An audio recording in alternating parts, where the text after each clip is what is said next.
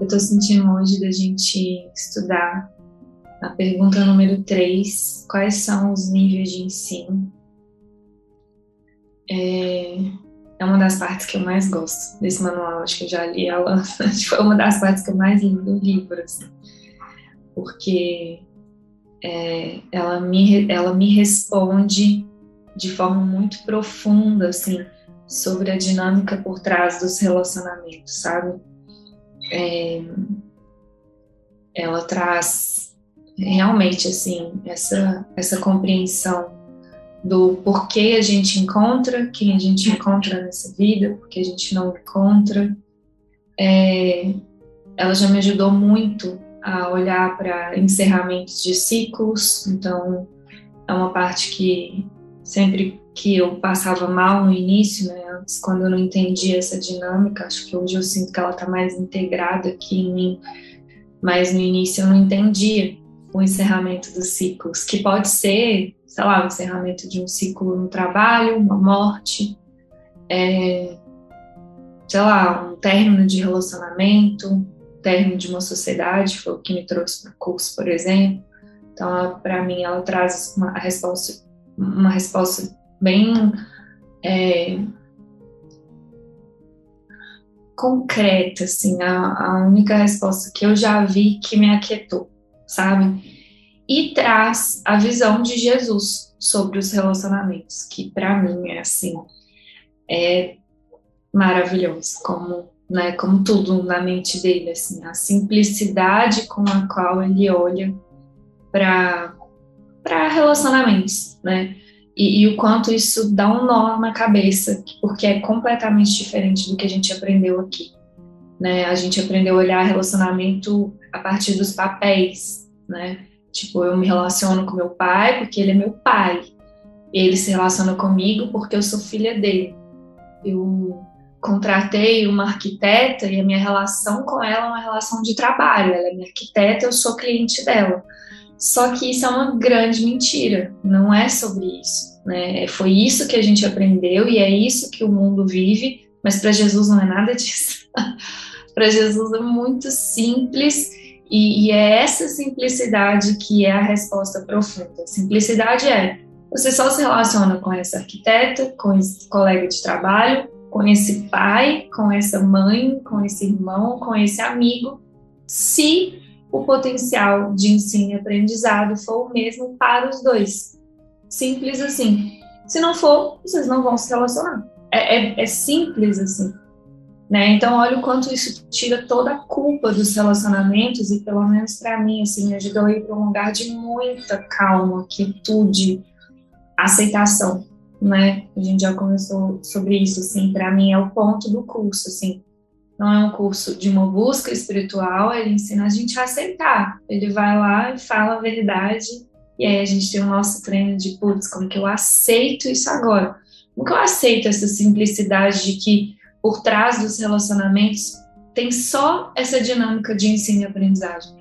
Eu, é, assim, se a gente realmente aceita, a nossa vida fica muito mais simples, muito mais leve. A gente tira realmente a, a culpa da história, porque a grande questão dos relacionamentos no mundo, porque que tem tantos conflitos, né, é justamente a entrada da culpa, é justamente a entrada dessa ideia de separação, a ideia de que tem é, um pai e uma filha, é, um amigo e uma amiga, sabe, esses papéis, esses indivíduos aí se relacionando. Então, para Jesus, o relacionamento, ele não, não vai muito além, né, é, disso que a gente aprendeu, e não é entre indivíduos. é, aí a gente, é, com essa visão dele, a gente entende que todo relacionamento é na mente, mesmo.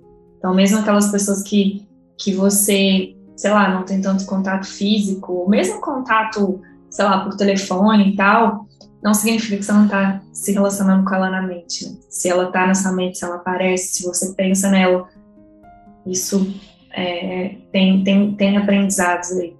Né? Então vamos lá, quais são os níveis de ensino? Os professores de Deus não têm nível de ensino determinado. cada situação, e aqui ele começa a trazer essa simplicidade, que é uma situação de ensino, aprendizado, envolve um relacionamento diferente no início. Embora o objetivo final seja sempre o mesmo: fazer do relacionamento um relacionamento santo, no qual ambos são capazes de olhar para o Filho de Deus como alguém sem pecado. Se, se essa parte tivesse só essa parte desse parágrafo, já tem muitas respostas aqui, né?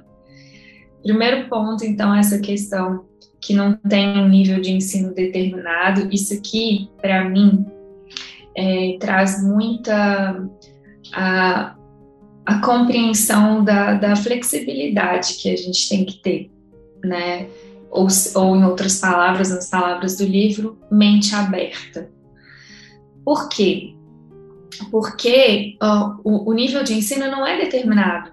Ora você é professor, ora você é aluno na mesma relação e inclusive essa mente aberta para mudar é, mudar de papel se necessário, entendeu? De putz, é, é uma posição, sabe? É uma postura interna que a gente tem diante das pessoas. Então, assim, às vezes, diante de algumas pessoas, a gente tem uma postura interna muito fixa.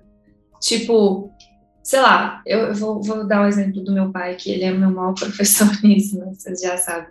Mas é, e recente teve uma, uma mudança nisso aqui, na minha relação com ele, assim, logo depois do casamento. Aliás, antes e depois no processo do casamento.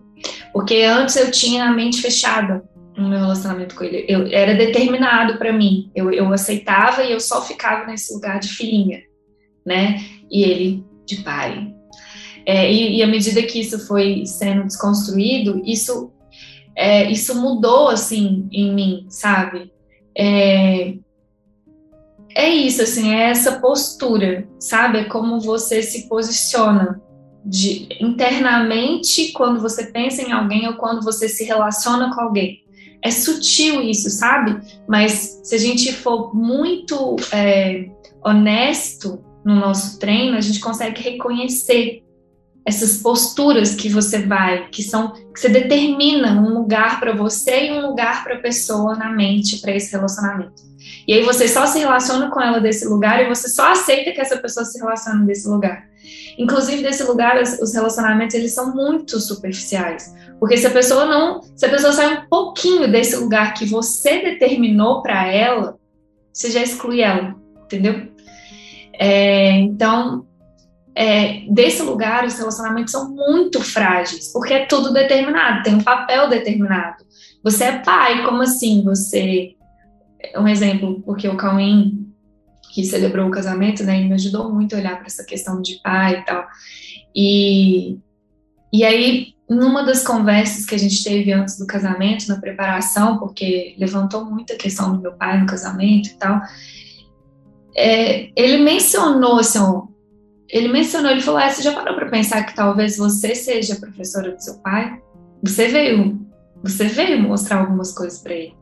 E era um lugar que, como para mim já estava muito determinado esse lugar que eu me relacionava com ele, eu não conseguia, eu não conseguia abrir minha mente para isso, entendeu?